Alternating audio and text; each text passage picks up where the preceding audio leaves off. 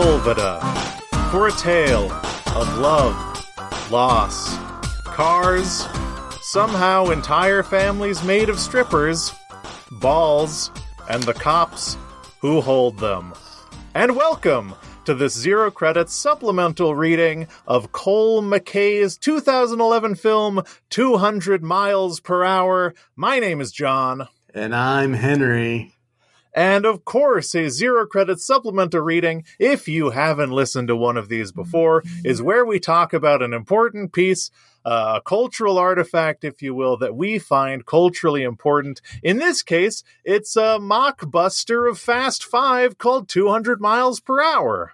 That's right, a mockbuster and all. Wait, no, and only, in name only. So this is the, the thing about mockbusters. I actually have done a little bit of research in that a lot of these movies are just like on YouTube. I don't know if they're supposed to be, um, but they're not getting taken down with any speed. They are largely in name only.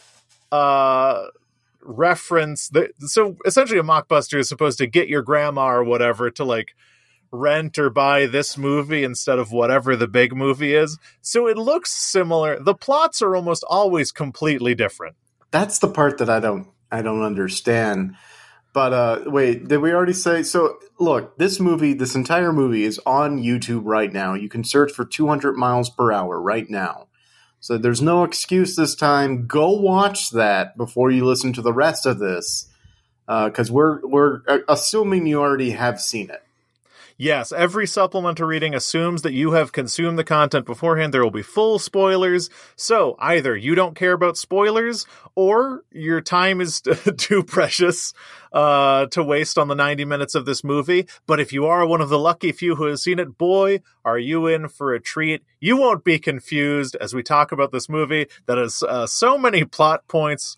Uh, it's so hard to keep up. It's a real memento Oh yeah, so many different scenes, and yet only like three locations. Yes, uh, only only three locations. Now, as we said, being a mockbuster, as I've found out, uh, produced by the Asylum, written by Thunder Levin, I think. Uh, this film is supposed to confuse you into thinking that it's a Fast and Furious movie, specifically Fast Five uh, however, its plot very dissimilar. This movie is a lot closer to something like a weird reinterpretation of The Fast and the Furious from 10 years prior. Right. So the stakes are pretty low level. We're talking street racing. We're talking no, you know, dictators or, or crime bosses or, or safes being towed by tanks or anything like that. We're just talking your your run of the mill LA street race. Absolutely. Your your run of the mill LA street race. There's no The Rock, though there are weird porny cops. Uh there's there's no um I guess there's maybe there's may, there, I guess there's maybe a, a, Michelle Rodriguez. Let's assume that people have maybe watched this YouTube video of this entire movie, right? Uh, within the last week. Let's just catch everybody up because, like I said, this movie goes pretty fast. We got Tommy, our protagonist. I think no, not Tommy, Rick oh is our protagonist. Gosh. Yes, Rick Merchant, played by Jazz Martin. I'm Jazz Martin, guess, of course. Guessing the names. Uh, then you got Kelly Garcia, the mechanic, who yes. is the, she's she's really good at her job. She's the only she's the yes. only character in the movie with skills. Yeah, she her her skills with a vehicle are so amazing that she can open the hood of a vehicle, tell that it's of a vehicle that is off, tell that its timing is off, reach in with her bare hand somewhere around the engine, and then just say that she's fixed the timing. Yes, um, I'm just a phenomenal. I, I think uh, what, a, what a virtuoso of uh, car mechanics. Oh, and what an artist! What what a yeah. skill with the with the pen and the brush. Kind of a savant, if you will, of of, of tuning and modding cars. Like she is the star of the show for sure.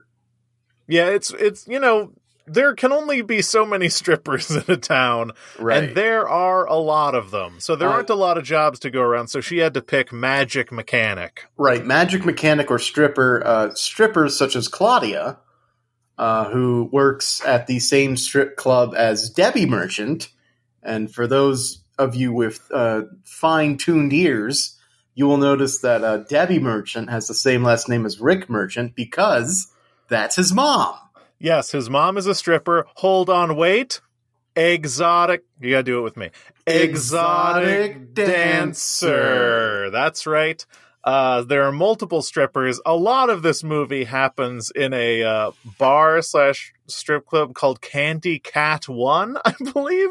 Yes, Candy Cat One, which is a bar, pool hall, and strip lounge, but they can't be fully nude because they serve alcohol. Yes, that that that honestly, when that plot point gets brought up, it felt like the one of the people writing the movie, actually the one person writing the movie, in this case Thunder Levin, had a real axe to grind about Yes. California like performative nudity clause. Yeah, very interesting. Uh, sometimes when you're watching a film, you'll notice that the film has like a, a message it wants to convey, and clearly the message of 200 miles per hour was alcohol be damned. Let the let the exotic dancers be bare. Yes, exactly. Thunder Levin wants people to be nude regardless of alcohol being served. Uh, this is also the kind of establishment where you can clearly get a lap dance at the bar, which uh, I've never been to such an establishment. I feel like we're getting really caught up on We're the strip still- venue. Yeah, we're still in the characters. I just want to highlight. Uh, so Claudia is Rick Merchant's girlfriend. Uh, Claudia is a stripper. These are just facts. Uh, and Rick's mom and girlfriend strip at the same club. Yes, not weird, normal.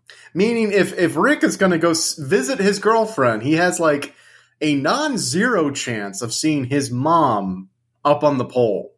Yes. which for me I, I don't know about you john but for me any any non-zero chance i have of seeing a, a relative in any state of undress undress uh that that's something i avoid that's not something i flock to multiple times in the same movie I mean, for what it's worth, though, uh, I, I guess he's been somewhat inured to it because he just bumps into his mom while she's fully topless for one scene in the movie. and he's embarrassed he's like mom Yeah, it's uh, it's it's it's very interesting the dynamic we have going on here. I feel like they could have written in maybe any other family dynamic right and maybe not raised as many questions. Yeah, no, it's, it's like there's it's very purposeful putting them at the same strip club and making them exotic dancers and whatnot. Like it's almost as if Thunder Levin wanted Rick to bump into his topless mom.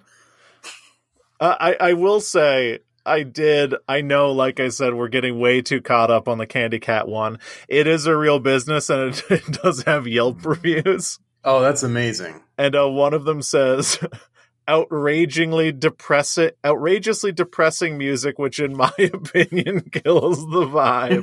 oh no. so they're just playing like The Cure, Oh, it's Nine just, Inch Nails. it's just Creed on a loop. Oh no, that's outrageously depressing. Anyway, uh, Right, There's, so, there's uh, a there's an exotic Right. dancer thing going on within this family. And of course, at the Candy Cat one, we run into Lou, who is the uh, the the owner and also always present on the grounds.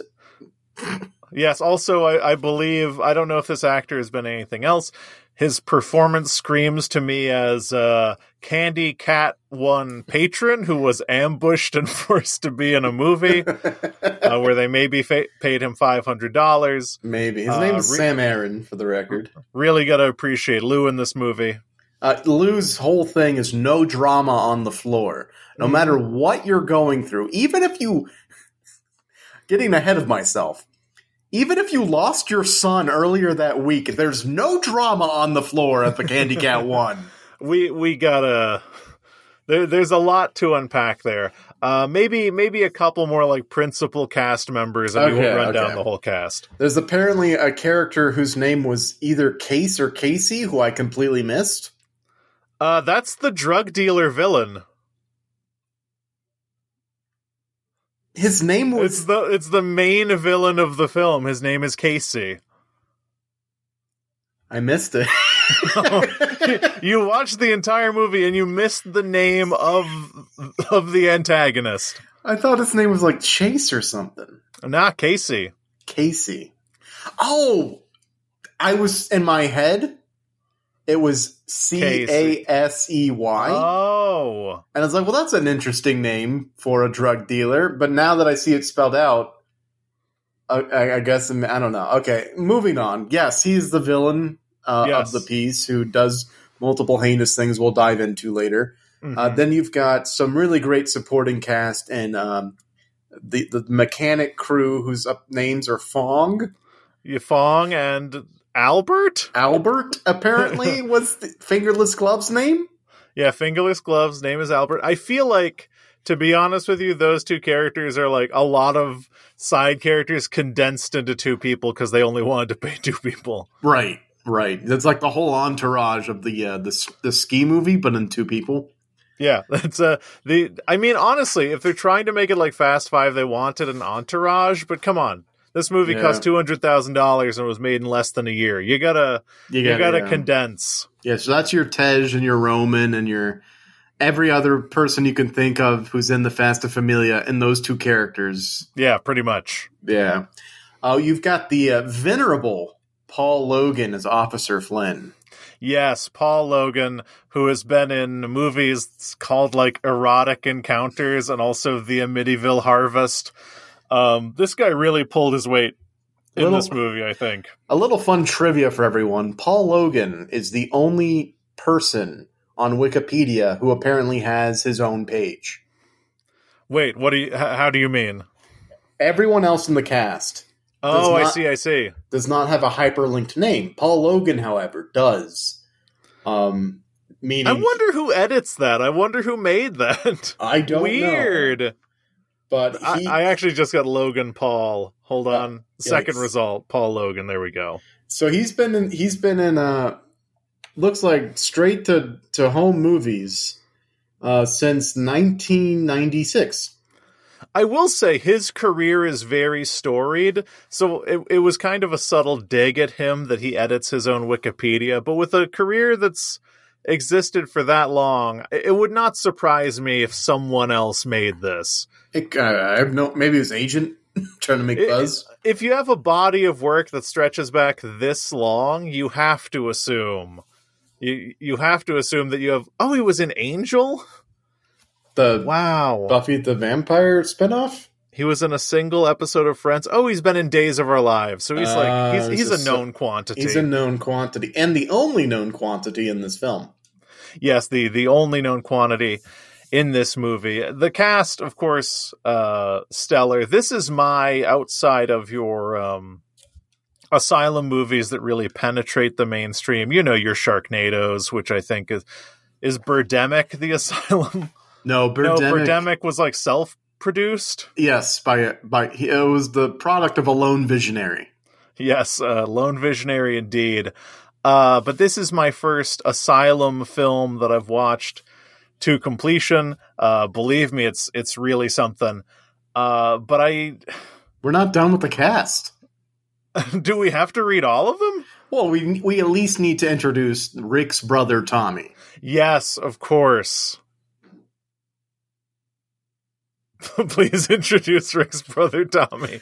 Uh, he's a man who needs no introduction because he's only alive for about ten minutes of the film. Uh, yes, what's the actor's name? oh, I literally just clicked away. His name is Tom. Tom. I'm. Oh God. My my. the singularity just happened. Uh, Tom Merchant is played by Tommy Nash.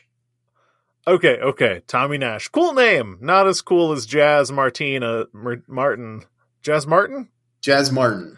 Uh, not as cool as Jazz Martin. No. Uh, d- definitely a cool name, though.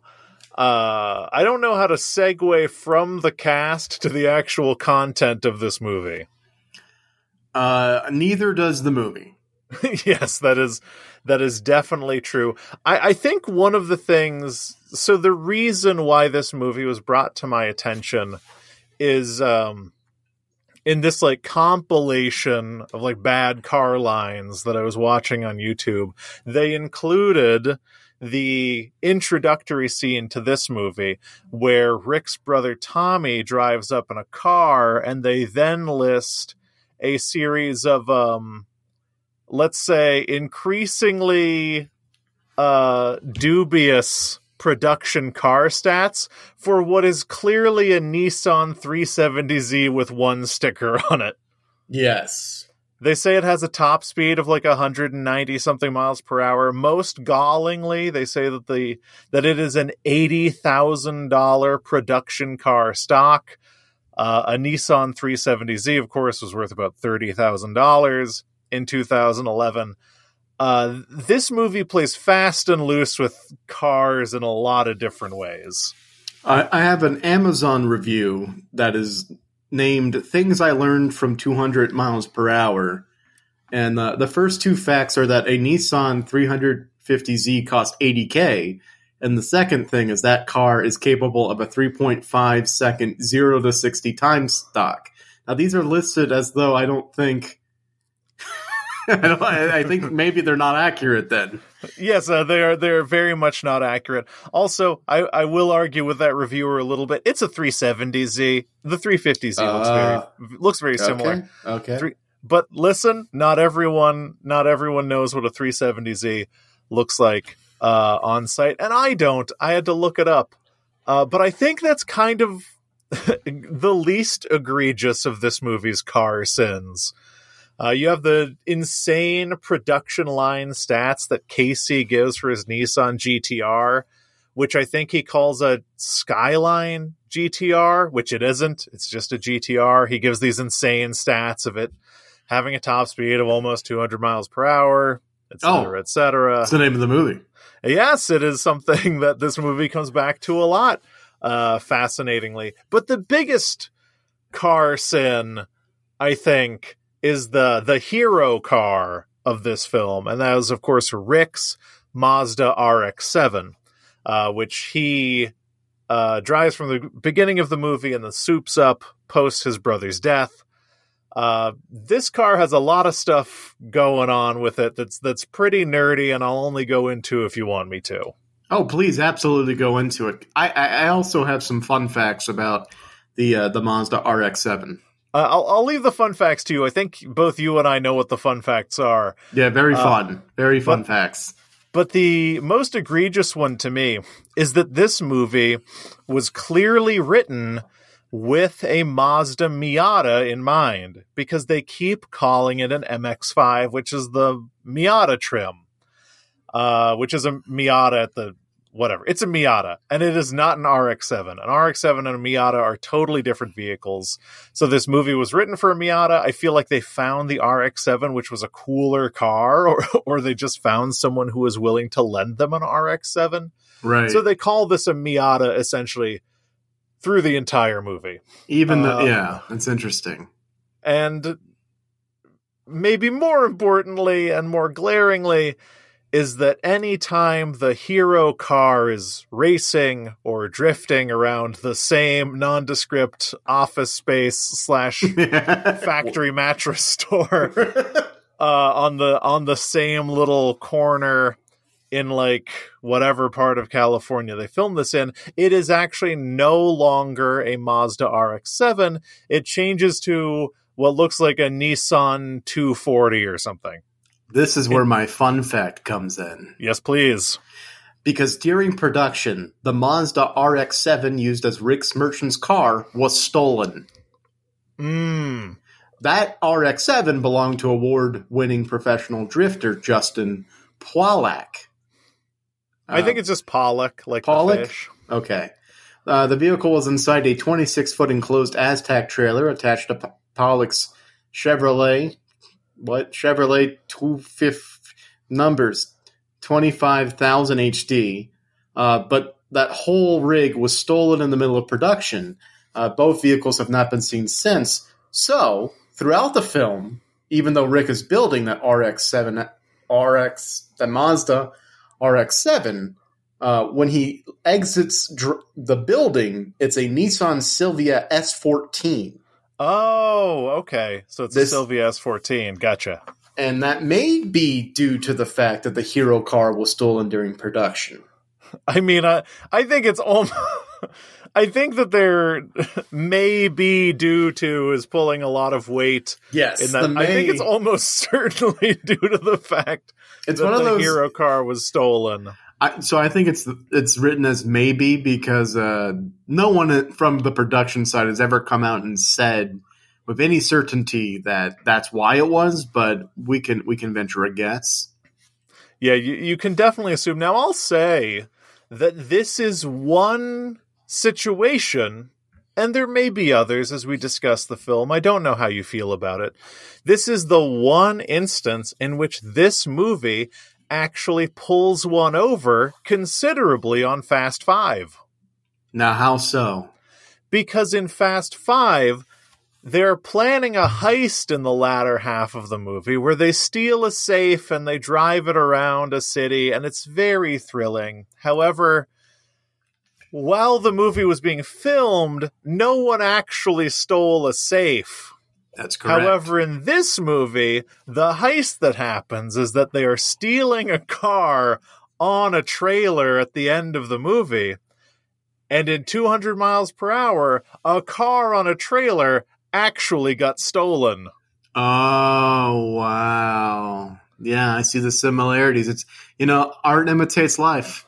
Art imitates life. I'm I'm just saying this movie had a more direct and immediate impact on the real world than Fast 5 did. I, I guess you're right. I, I hope whoever stole it enjoys that RX-7. I like RX-7s Oh, that a thing lot. got that thing got sold for parts. You know it did. I, I have a couple more car sins if you'll indulge me. Sure, why not? Uh, there's some I'll skip over. Uh, There's so there's- many. there's one I gotta. There, there are a lot. Uh, the one real quick that's really funny is that um, Kelly, the mechanic who's magical, tends to say things about cars that are either inaccurate or painfully obvious. So, for instance, in a lot of cases with vehicles where you've had to like put on a carbon fiber hood that doesn't have a traditional latch, or you've had to do like a latch delete, you actually keep it down with with these two straps on the side or these two key things on the side. Correct. Uh, so they're closing the hood on the RX-7, I believe, after they've done some work on it. And, and Kelly looks to Rick, someone who ostensibly has been racing cars for years, surrounded by people who like this is their one hobby, discernibly, uh, and says, "These keep it from coming up while you're driving." yeah. Very good, Uh, Kelly. You're right. Very good, Kelly. For a magical mechanic, you're certainly very good stating the obvious. Now, the greatest car sin is actually one that has a, a bit of a long tail, and that is the treatment of Nos in this movie. Uh, and there, th- there are a few different things going on with Nos. Uh, of course, Nos, nitrous oxide, storied in the Fast and Furious franchise. Nos is a big fucking deal. Uh, it is the Fast and Furious franchise made Nos like a thing. Everyone remembers that scene in Too Fast, Too Furious where it like does the bad CGI and like tracks the Nos through the lines into the engine into the Yeah. whatever. That's, That's- cool, right? It's the only memorable thing from Too Fast, Too Furious. And then he launches over that bridge, and then there's bad CGI. Too Fast, Too Furious. Lands on a boat. lands on a boat. It's great. However, the treatment of Nos in this film has a few issues. First of all, and this is something that happens kind of throughout the movie, their primary concern with installing Nos on the RX 7 uh, and also in general, any car going fast, is that the car will, uh, there's no easy way to put this, fly. Yeah, you'll you'll take off like a rocket. You'll you'll take off like a rocket. There's a point where they're like test driving this car and it hits like 160 miles per hour. And he says, "Oh, it didn't take off." Like like that's a concern.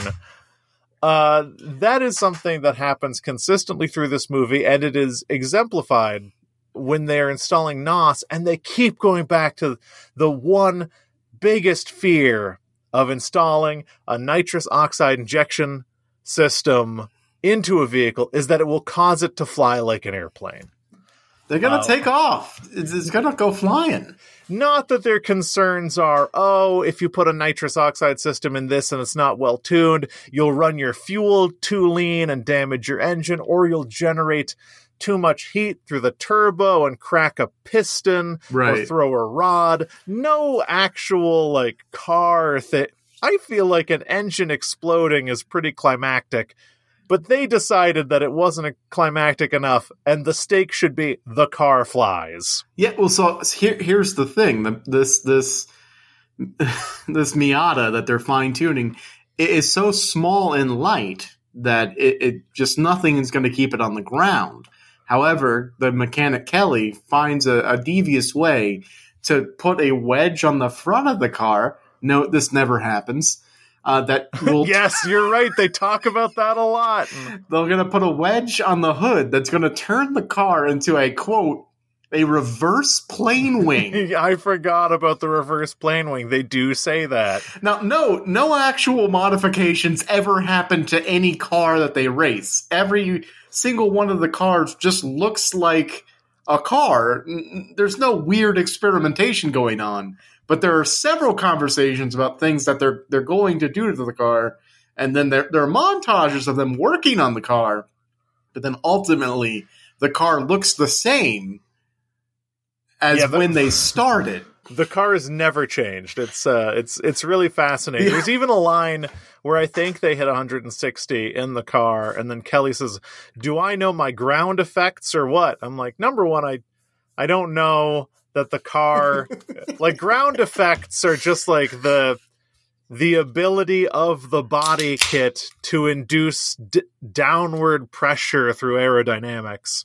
And I don't know that that's totally what they're talking about. The wedge never happens. Right. Uh, however, they to get NOS installed on this vehicle, they go to one Domingo Juarez, a famed, terrifying drug dealer uh, who is also Casey's primary competition.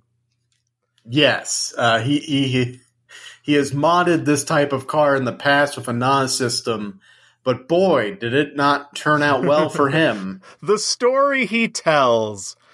I didn't react to this when we watched the movie the first time. However, when I was clicking through the movie again, I watched him tell this story four or five times because I can't get over it. Do you remember the story in detail? because I I want to recount it to you, but there are some parts that I missed the first time. I will not spoil it, but I do remember the end result. But please, this this is an example of how meticulous this movie is in its insane details because it is. it, it, yeah, every, this movie is like a guy who's telling a lie, but he thinks to tell a lie you have to add a lot of details. Yes, like this this movie's logic is flawed, but it is supported by itself a lot. Yeah, it, it it's a guy who's like, yeah, man, I, I couldn't make it to your thing. Uh, President Biden and I went to Buffalo Wild Wings. Um, he got the sliders and I got a five piece wing, and then uh, we both went to sleep at the Ramada Inn together. Like it's still obviously a lie, but just injected with an insane amount of detail. So Domingo Juarez's story is this: he installed NOS on an MX5. Once again, that's a Miata. It's an RX-7. The car you see is an RX-7. But installed NOS on it to try to get it to go 200 miles per hour. The name of the movie. Uh, he says that he got it up to 140. He thought he saw the speedometer reach 180, but the car was shaking so bad he couldn't be sure. Also, the way he delivers this line is incredible because it's a medium close up. And he just reads deadpan this entire story without it cutting away for 80% of it uh, oh, until the very end. And he delivers each line exactly the same. Yeah, every time when he does something for emphasis, he moves his head to the left and down a little bit, like he's like he's like uh, giving a deposition or something. Yeah, uh, it's really good. But he says he hit 140. He thinks he saw the speedo hit 180. But the car was shaking too much. The front end lifted up. So imagine that. The front end of your car lifts up. Right? Right. Yeah. You can picture that. Yeah, yeah, yeah, yeah, yeah. Like a like a plane might. Yeah. Next part of the story. The car goes ass over end. So translate your car with the end with the front being slightly elevated to being upside down with the back end of the car being higher than the front. What? How did that how did What? that happen? The car flipped over. it, it it did a complete a complete flip. Yes. It did a complete flip in the air. yes. He- He goes through a second story window. yeah. Wait. so the car went up 20 to 30 feet, upside down, flipping through the air. Right? Right. Yes. His four point harness doesn't break, just comes apart. Just comes clean apart. Just comes clean apart. He goes through the windshield, Yeah. lands. In an In- office. In his words, what he says is he lands in a pile of shit. he doesn't say it like I land in a pile of shit, like I land in a pile of objects. He says factually, I landed in a pile of shit. and he like broke all of his bones. His car, the front lifts up, it flips over, he flies 30 feet into the air, and the chain of events is goes into a building. His four point harness comes apart. He is ejected somewhere in that building into a pile of shit. you know, at the shit store. Yeah, at the, Like, at the, shit second store. story, the second story of the ship store. Now it's crazy because there's a moment where you know, unquestioned, you know, on we we don't question Rick's incredulousness, but he's like, "So how did you survive?" And the guy's like, "Well, thankfully my seatbelt broke. Yes, thankfully my four point harness just, you know, shattered, and I was jettisoned from the car." It's like, wait, no, he would. He would be cut up from like going through the windshield. Like, yes. I mean, he wouldn't survive that. Once again, this is a great example of Thunder Levin putting his own personal brand of politics into the film. He thinks you should be able to be nude without serving alcohol or whatever, and he is also very against seatbelts. Yes, very anti seatbelt. Um, but How so, did you survive? Thank God I got launched through a windshield into a pile of shit and broke all the bones in my body. I'm walking. Thank God my thank God my seatbelt failed. And, and did they give the character a limp or like any sort of physical sort of malady or scar in reminiscence of this this just god awful experiment gone wrong? No, of course not. Why would they do that? He's the toughest gang gang leader in town. Yeah, no, he's just hanging out. Uh yeah, so that is I think the principal NOS crime, the final hanger on NOS crime is the uh, NOS switch and the RX7 is just the windshield wiper switch. You're right, right. Yep. Yeah. They turn that. It's pretty like you can read on the side it has like intermittent and has like the thing where you can shoot cleaner on your windshield. It's great. Very much so. Uh, so yeah, if cars, if light cars go too fast, they'll fly. Uh-huh. Uh, the first, first the hood goes up, the, the front end of the car goes up, then the back Ass side over of end. and you go ass over end, and you're just whirling through the through the sky up Yeah. to the second stories of some buildings. It, it's Listen. it's so it, it the stakes are high. Yeah, for sure. For sure. I, I'm just looking something up real quick about the RX-7. Please do. Let's see. Okay, the RX-7 is rear, rear wheel drive, so the power coming off of those rear wheels when your front end is a is enough to flip this car that weighs at least a ton Yeah. multiple times through a second story win- win- window, not windshield, window, and then fling you into a pile of shit. NOS is not to be messed with. NOS is very, very dangerous. And yet they install NOS on the RX-7 anyway. They they get a they get an air pressure gauge that says MPH on it to read 160. Yep. Yeah, that, that was a fun moment. Uh, it just where where it jumps from like 160 to 180, but like all at once. Yes, I I I really like to imagine the background. They're like, "Hey, man, we really don't want to pay someone to do the CGI of the needle moving up to 180. So you can take can you take this air pressure gauge, bust the glass out of it, get out the label maker, put MPH on there, uh, charge the air compressor to 180 psi, and then get this shot?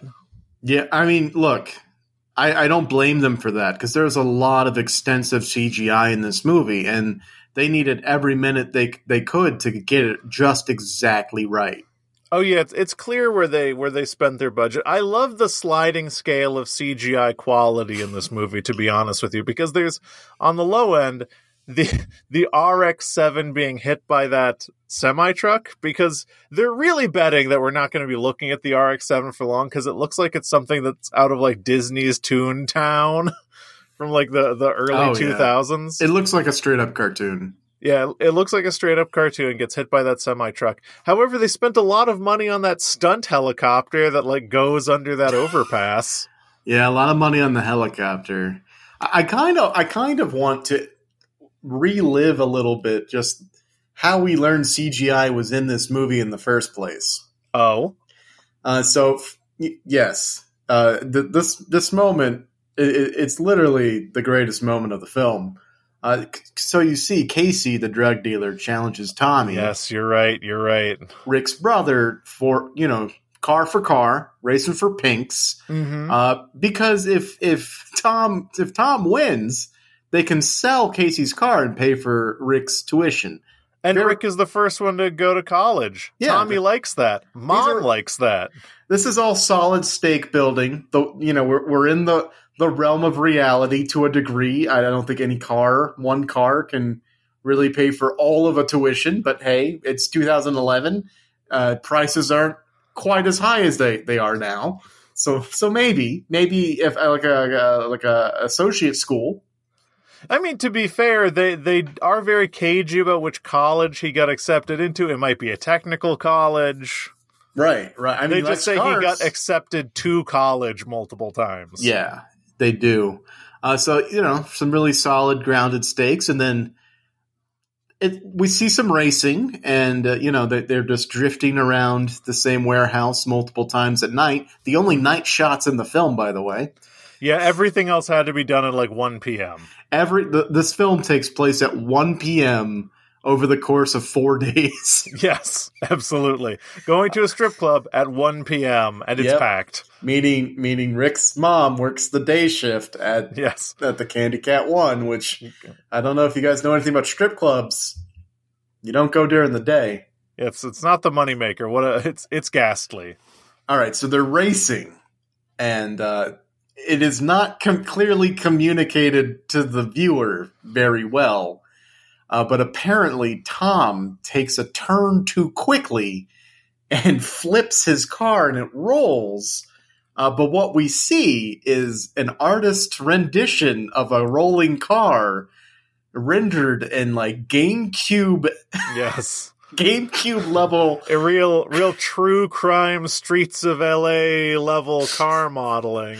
Just and it just rolls 50 times hmm before crashing and that's how we learn that this movie is untouchable when it comes to CGI. Yes, we also learn uh, something that happens multiple times in this movie, which is the power of a teleporting crowd. Oh, uh, so I've thought about this very extensively, John. Uh, I don't think that's a goof or a gaff or what have you. I think this is a world where everyone has super speed, but for fun, they race cars. Oh, it's like how when we invented cars, we only rode horses for entertainment. Right. They have super speed, so they only drive cars for. I mean, you never see anyone driving to the Candy Cat one. They just No. show up there. They're always arriving because they have just finished running really quickly. I think we're using the same logic that I think you're so right. Yeah. Because Claudia runs from Casey out of the Candy Cat one and is at the dock in the next scene. Well, she she rides a motorcycle. I hate oh, you're right. You're right. Yeah. Yes, yes, But she runs from that that for fun, motorcycle crash to the dock really quickly. yes, yes, So- absolutely. I think this is the same logic that is used to explain why Sonic the Hedgehog sometimes races cars with his friends. yeah, exactly. Same logic. Because you're you were right. It happens at least three times. People who were watching a race are there for a crash way too quickly, and I think it's because they're running right behind the cars. They want to watch the race. Yes, for sure. They're they're right out of frame, just running after the cars in a in a massive group. I do want. I I have a minor complaint with uh, the movie as a whole, based on the the inciting incident, which is Tommy dying, and that is the entire movie. It is presupposed that Casey killed Tommy. All the information that we have is that Tommy took a corner too hard and then flipped and then died. right, exactly. Casey didn't do that. it, it was it was in all honesty uh, it was an unfortunate accident which is why i mean when casey shows up at the funeral and he's like look man i'm kind of sorry about that but at the same time like fuck you I, he, he's not in the wrong until he tries to kill rick and claudia in the car Yeah, up until about halfway through the funeral, like Casey's a good dude. Like he showed up to the funeral, he seems genuinely sorry, and then he's like, "And now I want your car." Uh, and then he decides to like try to kill everybody and get really creepy with Claudia. I mean, Casey's not a good dude, no but like up until that funeral scene, you're like, none of this is totally Casey's fault.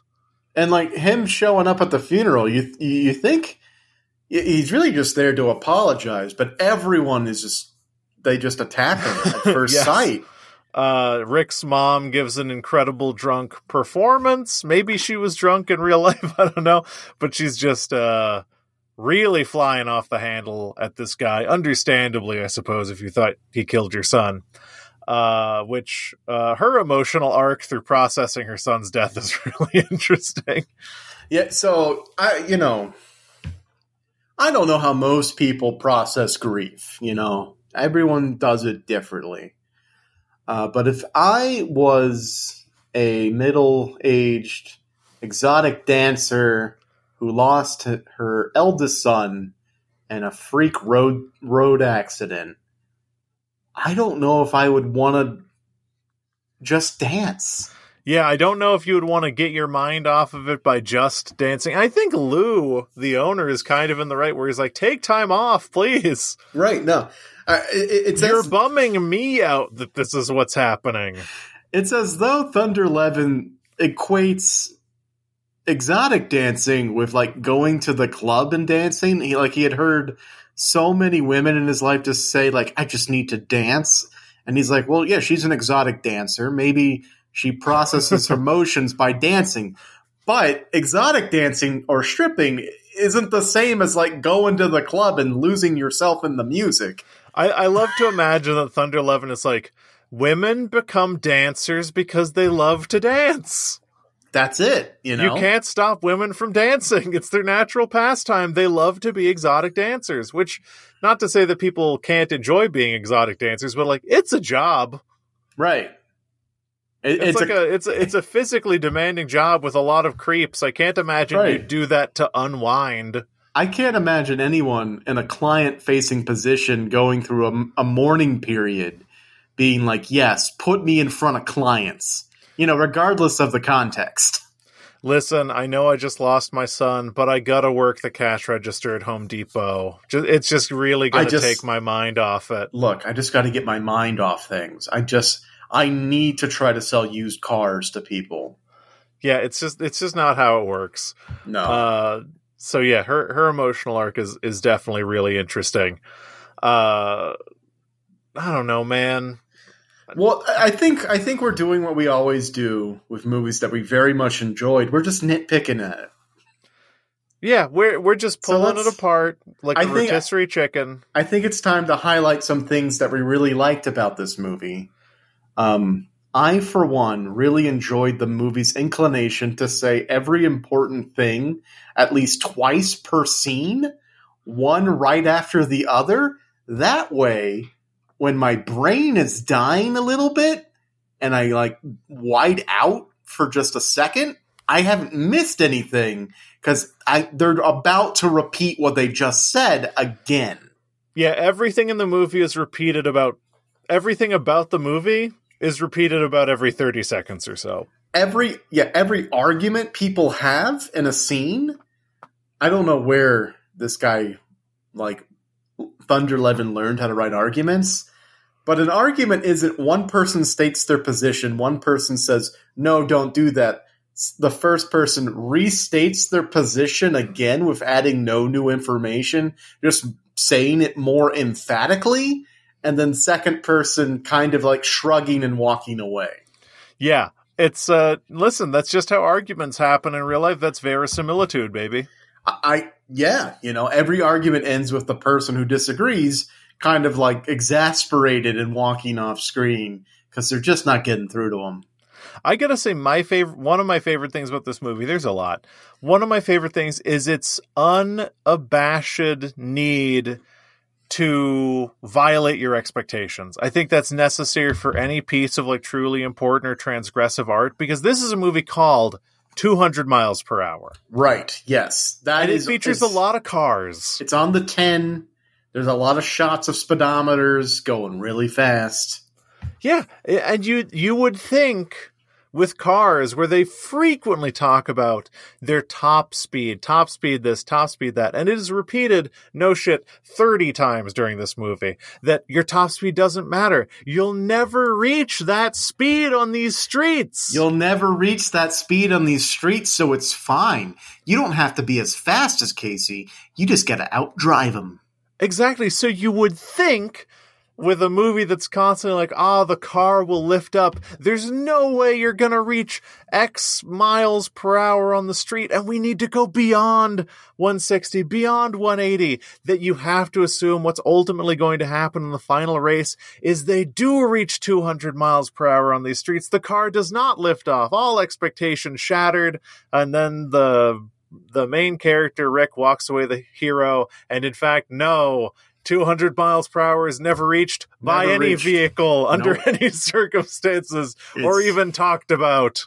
It is never reached. It's not ever really a goal. Uh, they mentioned 180 a few times, uh, but they, they never. Re- I think the I think 200 miles per hour said exactly one time in the movie, and it's like in a throwaway line. Yeah, exactly. I think it is said once. Yeah, I just you know it's the same scene where they're talking about like putting NOS in, where Kelly, the mechanic, it, it, you know, just finished rattling off a bunch of pros about the car, and he's like, "Yeah, but is it going to be enough?" And she said, you know, she says for the first time, "Well, it doesn't matter because you'll never reach those speeds, and on on these streets, you don't have like that whole spiel." And then I swear he's just like, yeah, but I kind of want to put NOS in. And she says, well, it doesn't matter because he'll never, yes. like, yes. like in a true, you know, what about male models moment? It's like they have the same, the same lines twice. Yes. But like they hit them differently. It's like they did two takes back to back seamlessly. And they're like, well, both are good. Let's put both in the movie. That's how movies are made, baby. But what ha- what ends up happening is you're watching this movie with your co-host and good friend John, and your co-host and good friend John starts yelling at the movie. I know, I know, we'll never reach those speeds on these streets. I know that. That is tattooed on my brain. Like. I gotta say, I, I had had one gin and tonic, and I was pretty pressed about that one line getting repeated a thousand times. I just, I wonder, I just, I, I wonder, how did they know that they were going to be fast enough? how did they know they were going to be fast enough? I, I also appreciate this movie if we're talking about things we like. Uh, so I've been watching a lot of Peter Bogdanovich movies lately. He, of course, uh, directed a lot of love letters to old Hollywood. This movie has a, a very uh, heartfelt love letter to your kind of classic television slapstick a la Benny Hill, in that Casey chases Claudia around like it's an episode of fucking Scooby Doo for no shit 15 minutes of a Yeah. 90 minute movie. And And I want to I want to let everyone know that this happens across maybe four different locations, and the same thing happens in every single one. In that he sees her, she hides. He sees her while she's hiding. She kicks him. This happens four times. And one of the more problematic sequences of this film, uh, Truly Case- uncomfortable to watch. Truly unpleasant. and, and what and what is ostensibly just a a action thriller car racing movie, there is a terrifying and implication chase scene between a girl who just survived a motorcycle crash with no injuries, thank God, and a crazy drug dealer who thinks he runs this town. And like John says, it goes on way too long, and you really don't know if she's gonna get away. And it's it, it's not played for laughs; it's played for tension, and it's it's kind of like, well, what the fuck are we watching here? Is this is this gonna lead to some scenes we gonna have some words about, or like what? Is something truly capital P problematic going to happen in this movie? because it's the movie doesn't hold your hand through it. it. It just because the movie's not capable of doing anything to reassure the viewer of anything. So you're just left on this limbo, and you're watching this this girl do like actual self defense techniques, like striking with the palm of her hand to the nose, like actual debilitating things. And it's just bouncing off this guy like it's nothing. And it's like, well, that's also a weird message to be sending through your movie. Yes. Uh, once again, Thunder Levin believes self defense defe- uh, techniques do not work. The only thing that'll work is a gun. Uh, but of course, you can't use a gun. you can't shoot somebody. you can't look. Just think about it. Think I, about I this, feel like John. I feel like this. can't I feel like shoot this 'em. needs a specific. I feel like we specifically need to talk about. This. All right. In the fi- in the final race sequence, finally, this is going to be it. The big race between Rick and Casey. Loser never races again. Uh, winner gets both cars. Cool. And and Rick, by the way, now has his brother's trashed 370Z, which when it's in CG is a 350Z, but he has the 370Z. They've uh, fixed up and stolen from a junkyard. So this is it the the Skyline GTR that's not a Yep. Skyline.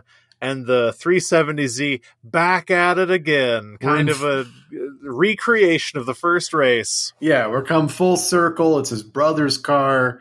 They've souped it up. You can't tell they worked on it at all. It looks like the same car from the first race, but now it's the second race. And so this is it, creme de la creme. This is the climax. This is what we've been waiting for. There's five minutes left in the movie. They got to wrap this shit up quick. This is going to be a hell of a race. And what what happens? What happens, Uh, John? They they kind of race. Uh, They they're- race they're- for a bit. They race for a little bit. There's a little bit of CGI. There's some Uh, police. the police start chasing them too. So one thing that we did think going in, also, uh, porn cop made a bet for the for Rick to lose. That's important. Uh, we were betting in this final race that they were going to race around the same factory mattress slash office building or whatever they had raced around before. They avoid doing that for some time, but you know they got to come back to that office building eventually. Yeah, I, yeah. And then at the heat of all the action, we got cops chasing racers and racers just racing unceremoniously. Just a cut. Just a just while they're taking a, cur- a turn, a cut. Just a cut. Uh, Casey takes a turn too fast and Uh-huh. rolls his car, and quite possibly the very same way that Tom did. Here's the thing, though. He doesn't even roll his car. Oh, he just he crashes. just skids and crashes because they need to show Rick pulling Casey out of the car, and they can't do that if they have to give it damage from it being rolled in Right. CGI. So they just have it crash, aka park it near a lamppost. So unceremoniously in this final race, this climactic finish, Casey crashes his car and the race is over. Yes. Rick, and- of course, being a good guy, runs over and says, Casey, Casey, and pulls him out of the car. Which, this is the crazy part. Rick is such a good guy that the man who tried to kill him and his girlfriend and who was not responsible for his brother's death, but he thinks he was, he runs to his side to see if he's okay. Listen, Rick is a real Sean Boswell, a stand up guy no matter what. No matter, I don't think Sean Boswell was a stand-up guy. No, No, actually, what. he's not. He's, not really a stand up guy. He was like a straight-up criminal in Tokyo Drift. Yeah, he's not great. Anyway, stand up guy Rick Merchant. yeah. Uh, to, I mean, it, that's just to set the scene for the cops showing up, being mad at Rick for quote ruining the bet. You lost me so much fucking money. Which, like, you ruined it by showing up and By being a cop up. in the middle of the race. Right. It just mm, very fun things. And uh uh you know, of course Rick's like, we gotta call an ambulance and the cop pulls his gun, is like, Oh what, this guy? I'll take care of this. Yeah, he he pulls the gun out of his khakis that his Fruit of the Loom shirt are tucked into. Classic cop wear. And then Rick says, Think about this. You can't shoot them. They'll know it was a gun. Top 10 lines in movie history, right there. That's cinema. That's Now- cinema right there. Of course, you think Rick's got him. Rick has nailed this guy to the wall. That's perfect logic. However, cop guy, whose name I don't remember, says, You're right. I can't, but you can, and puts this weird taped up Derringer uh, in Rick's hands, implying that Rick is the one to shoot him, pulls a gun, puts the gun to Rick's head, seemingly about to force Rick to kill Casey, his greatest enemy, which they'll know it was a gun, so you can't do that. But then what happens, Henry? all of the racers who were just steps behind the car show up with their phones already out and Yes. recording uh, and, and holding them up and, and they'd say hey officer man do you like being on camera or uh, you know that's not I the think line they say Flynn. I think his name is Flynn. They're like, hey, Flynn, smile for the camera or whatever. right S- but she dumber than that and uh and then and then the day is saved Yeah, the day is saved by the teleporting crowd. Yeah, uh, and uh, Thunder Levin, a man of many mysteries, supports the filming of cops yes. to curb their their abuse of power. He hates seatbelts. Honestly, I, I think I'm getting a pretty good picture. He hates seatbelts. He thinks people should be able to be naked even if you don't serve alcohol or whatever. Uh, and he is also pro police oversight. I think Thunder Levin is a little bit of a libertarian. He's a pretty complex guy I, when I you think really. that he's I think that he's against the police state and he thinks that you should be able to die in a car and see titties wherever. it is your right as an American to die in a car, get drunk and see titties at the same time, and then also film cops. Absolutely. I, I think that is what Thunder Levin is trying to tell us. That's the real message we're learning here. I think. Uh, now, of course, uh, I believe Levin is Middle English for lightning, so his name is Thunder Lightning. Um, Amazing, great name. really uh, cool. And and then of course Rich and Claudia, who by the way Claudia was hor- horribly injured, lost her spleen, which we didn't even talk about. lost her spleen. They didn't get a new spleen for her. Just a throwaway line. Her spleen was damaged, so we had to get rid of him. Like, oh, word, major blood filtering organ, just like gone. I think they thought it was appendix, but they got the wrong organ. I don't know. I did look it up. You can live without a spleen, but it like really puts a really puts a heavy tax on the liver, and your your lifespan is is uh, is they really should have treated that with a with a little bit with a little bit more gravity than they did. But Claudia's Uh. fine. Her liver's pulling double duty. This was the same hospital where uh, an exotic dancer offered a doctor lap dances for a year in order to see a patient. So Yeah. I don't know how they do it down at Sepulveda Sepulveda General Hospital. Uh, but then Rich, Claudia go to college together. They say, let's race. You're on. But they're just racing lame little bicycles. they're just on bikes. They, they could go so much faster if they just ran. Yeah, but they ride bikes for fun. And that uh, brings us to an end of 200 miles per hour. What a ride! What a 200 mile per hour ride. What a ride. I have one last bit of trivia that confirms a theory you, you brought up. Oh?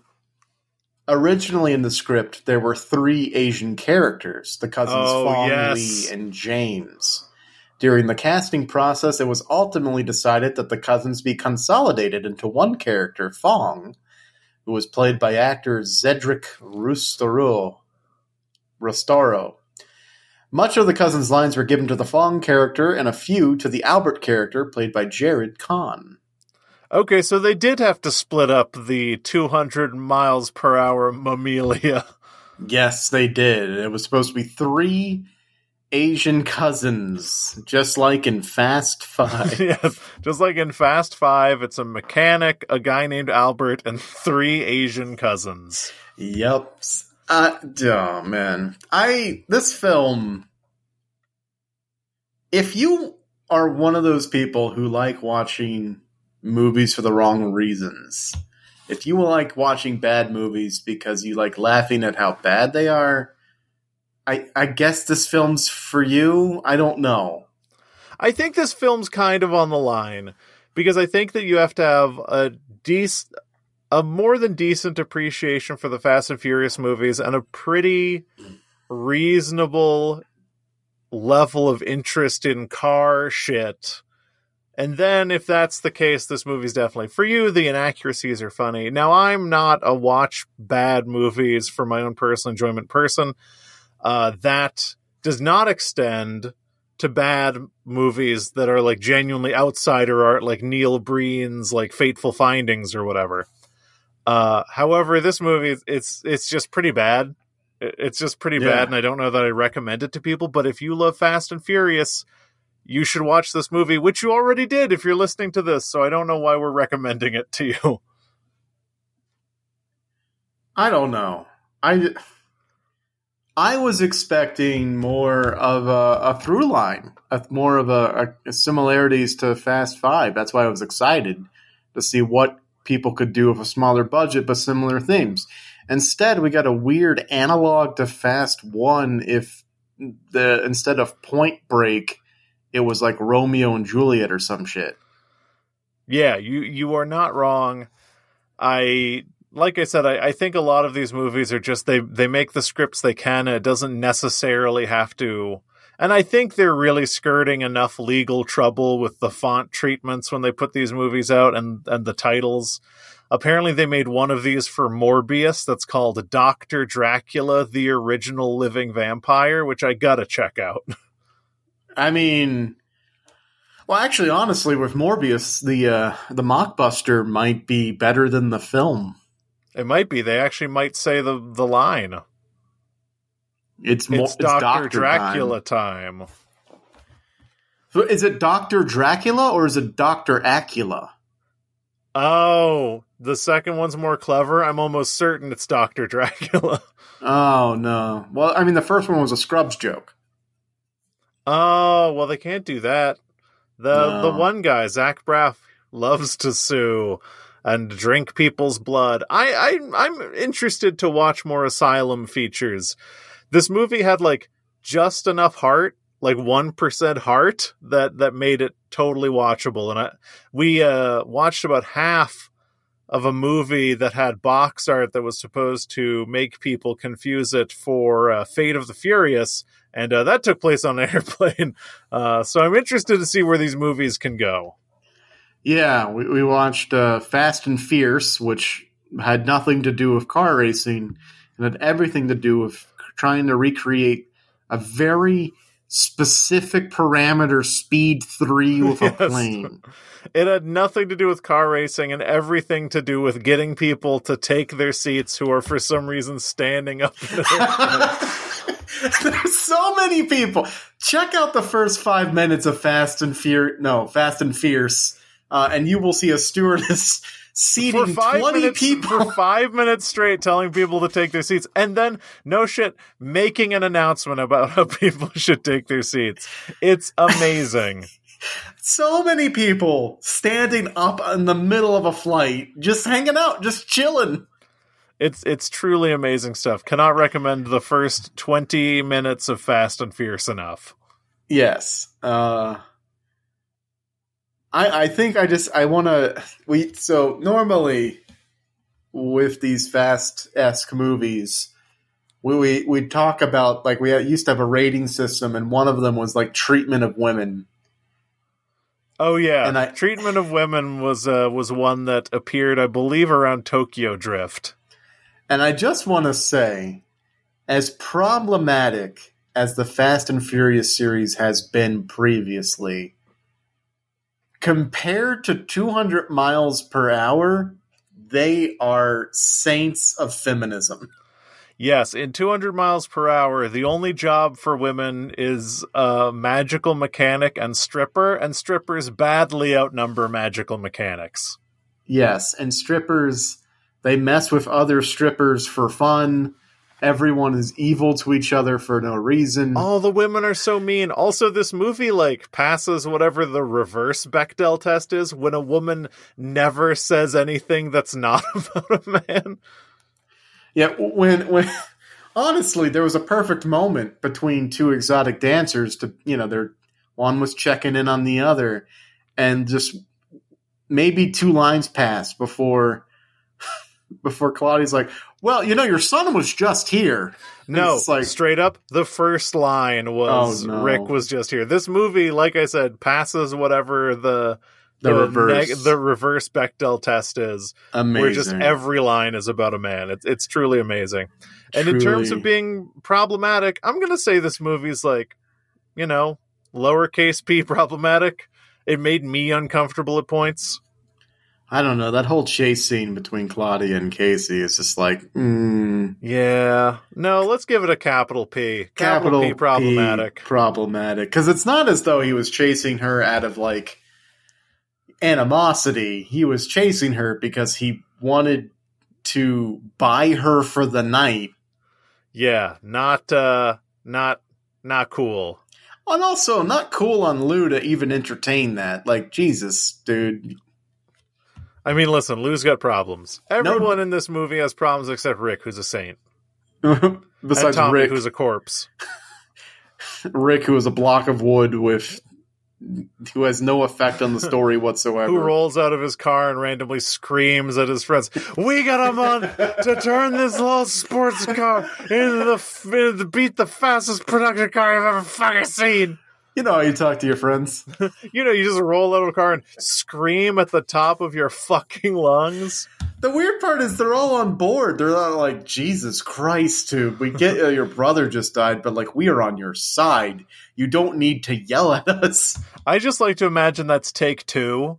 Like the first take, he comes out, he's del- he delivers it, and then Cole McKay is like a little bit more intensity. Like your brother just died. Okay, cool. Rolls up.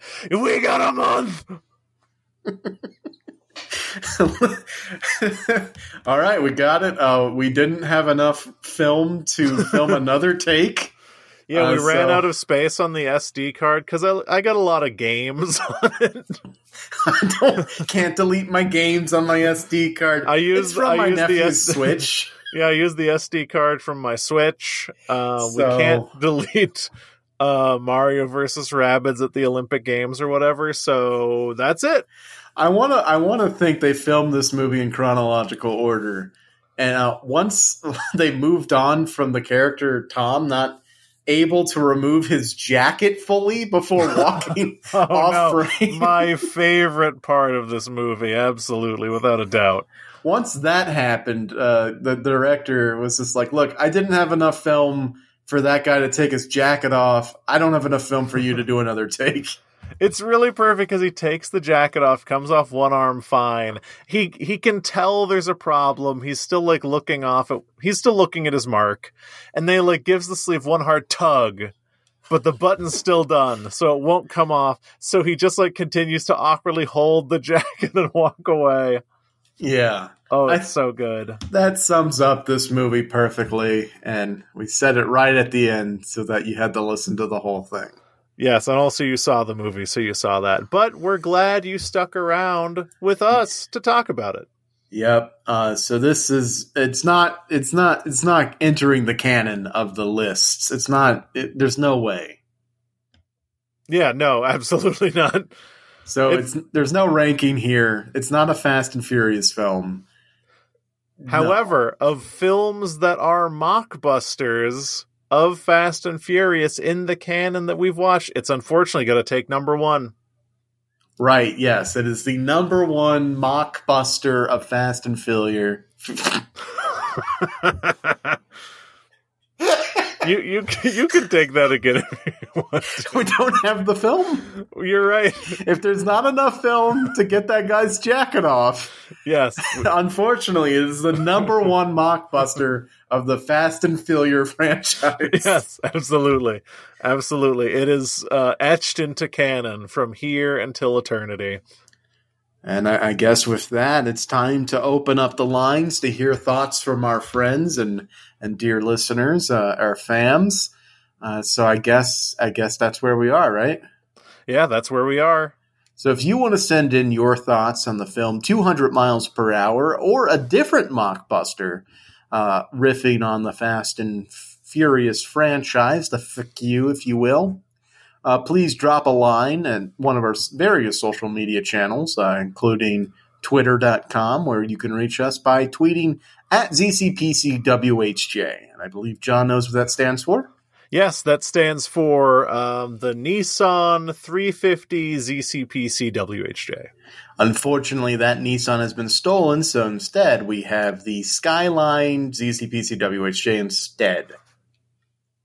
Uh, you can also send us an essay via email about your thoughts and opinions of 200 miles per hour or other mockbusters. Just send, drop a line to the email, email at zerocredits.net, and we will read it and respond, and we'll start a whole dialogue.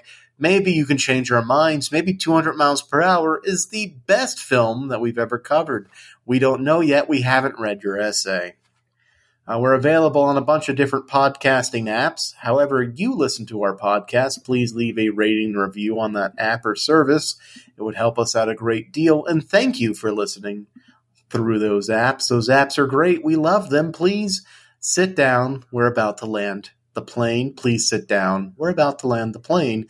Please tell a friend about our podcast, uh, or an enemy, or just someone telling people about the podcast is the best way for us to grow the podcast. Because if we have more listeners and fams, we can grow this community to the biggest land possible, the zero credits nation, if you will. Right now, we're just a little, little town. We got to grow to be a nation. So if you would please sit down, we're about to land. Tell a friend about the podcast. Word of the mouth and sitting down with a plane plane is landing is the only way we can survive. So please sit down. We're about to land the plane. So, Henry, I don't know if you're familiar with the fact that YouTube just rolled out a most replayed function when you're clicking through a YouTube video. Uh, so they, they show you a graph that increases for, for parts that people have replayed a lot. Uh, and I was clicking through 200 miles per hour trying to see the most replayed things because I assumed they'd be like funny moments. No, it's just all the times that women were stripping. Uh, so that is the audience that is that is the audience that is going to watch 200 mph on YouTube, and from everyone here at the repeatedly clicking into the same parts, See anything? It's on YouTube. and from everyone here from the zero credits, uh, too uh, too distracted by stripping women to enjoy 200 miles per hour on YouTube. Studios, It's so awkward it's sad. It's sad more than anything. They don't look happy. Uh, we would like to wish you a happy week. Goodbye.